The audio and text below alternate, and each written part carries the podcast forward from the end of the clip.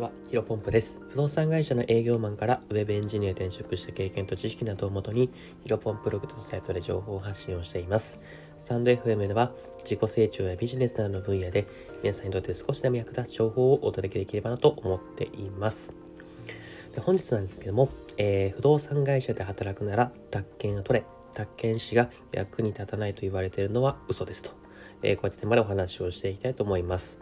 え昨日ですね、まあ、宅地建物取引士という、まあ、国家資格の試験日だったと思います。まあ、基本的には1年に1回ですね、えー、毎年10月の第 2, 第3日曜日に、えー、開催されています。で去年とまあ今年はあのコロナの影響で、あのー、その一度に会場にたくさん入れないので、まあ、12月と2回開催えー、だったみたいなんですけど、まあ多分また来年からね、あの10月の第3週、まあ遅くても再来年からはまたまた、あの10月の1回、第3日曜日の1回になるんじゃないかなとは思っています。でね、あの、まあ、たまに、まあ、僕もね、宅建士の資格を持っているんですけど、えー、宅建ってなんか何かを検索しようと思っても、宅建って、まあ、スペ、Google で入れるじゃないですか。で、その後のなんか予測変換で役に立たないっていう風に出てくる時があるんですね。でね、まあそんなこと全くないと思ってるんですよ。あの、本当に、まあ、タイトルにもあるんですが、不動産会社で、えー、働くなら宅建を取れというふうに僕は、えー、と、声を大にして主張しています。でね、あの、まあ、宅建はですね、まあ、主に、えー、不動産取引に関する資格になりますが、まあ、不動産業務でね、えー、3つの独占業務があります。まあ、独占業務というのは、まあ、その資格を持った人でじゃないと、えー、やってはいけない業務があるということです。例えば、えっ、ー、と、医師免許を持った人じゃないと、えー、お医者さん、まあ、えっ、ー、と、医療行為を行えないとか、あとは弁護士資格を持った人じゃないと、まあ、弁護士さん、まあ、弁護士業務を行えないみたいな、同じような感じですね。同じようなレベルで、まあ、宅建士にも、宅建士にしかできない業務があると。で、具体的には3つあって、えー、契約締結前の重要事項説明、えー、重要事項、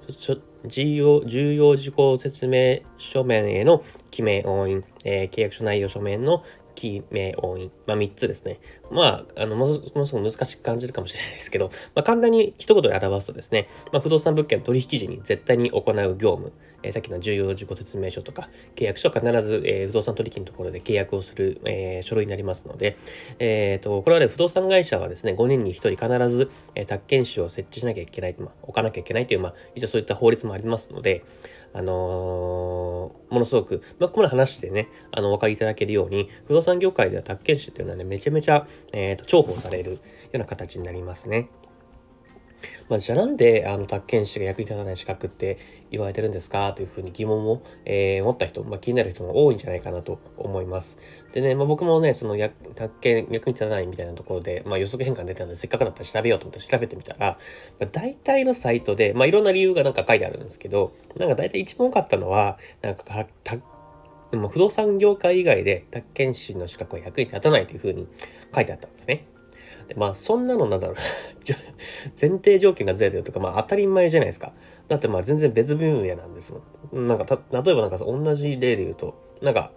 お医師免許は、えっ、ー、と料理料理教室を開設する上で役に立たないとかうんなんか弁護士の人が、えー、ゴルフのなんかレッスンプロになれないみたいな。と言ってるような一緒のもんですよね。なんか、うん、なんかふ、うん、医者さん、お医者さんはうんあの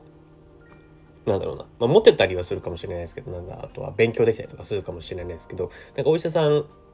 の医師免許を持っても、医師業界以外で役に立たないとか弁護士資格を持ってた弁護士業界で以外では役に立たないって言ってると全く一緒なんで、まあ、そんなの当たり前じゃないですか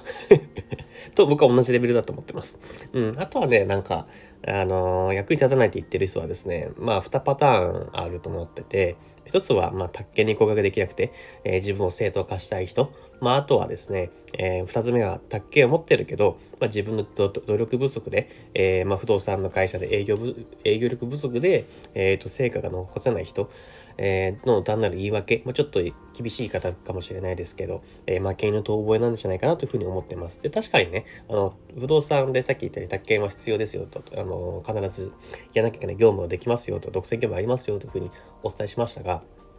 まあ、正直あの、宅建持ってなくても、えー、不動産会社で活躍することができます。そのさっきの契約っていうのはまあできないんですけど、その契約を、えー、宅建士を持ってる資格の人に依頼をすればいいだけなんで、あのー、なんだろうな、単純にコミュニケーション能力が高いというか、お客さんのニーズを汲み取れる力があるんだったら、全然宅建がなくても活躍できるはできるんですが、うん、なんだろうな、長く宅建業あ、不動産業界で働こうと思った時は、そこがないとね、あの、毎回毎回人に依頼しなきゃいけないというところで、まあ、会社によっては全然評価、評価されないというか、えー、っと、昇給しない、うん、給料上がっていかないという役職も上がっていかないということもあると思うので、まあ、あの僕がもともと勤めた会社はものすごく宅建が持ってなくても、えー、成果を残せば評価される会社ではあったんで、うん、まあ、その会社によってバラバラなんですけど、やっぱり宅建は、あの、必ず必要なんじゃないかなと僕は思っています。で本当にね、まあ、ネットの情報にごまかされず、まあ、不動産会業界で働いている人、えー、不動産業界就職や転職を目指している人に関してはですね、まあ、ぜひ取得していて、まあ、損しない、まあ、得しかない、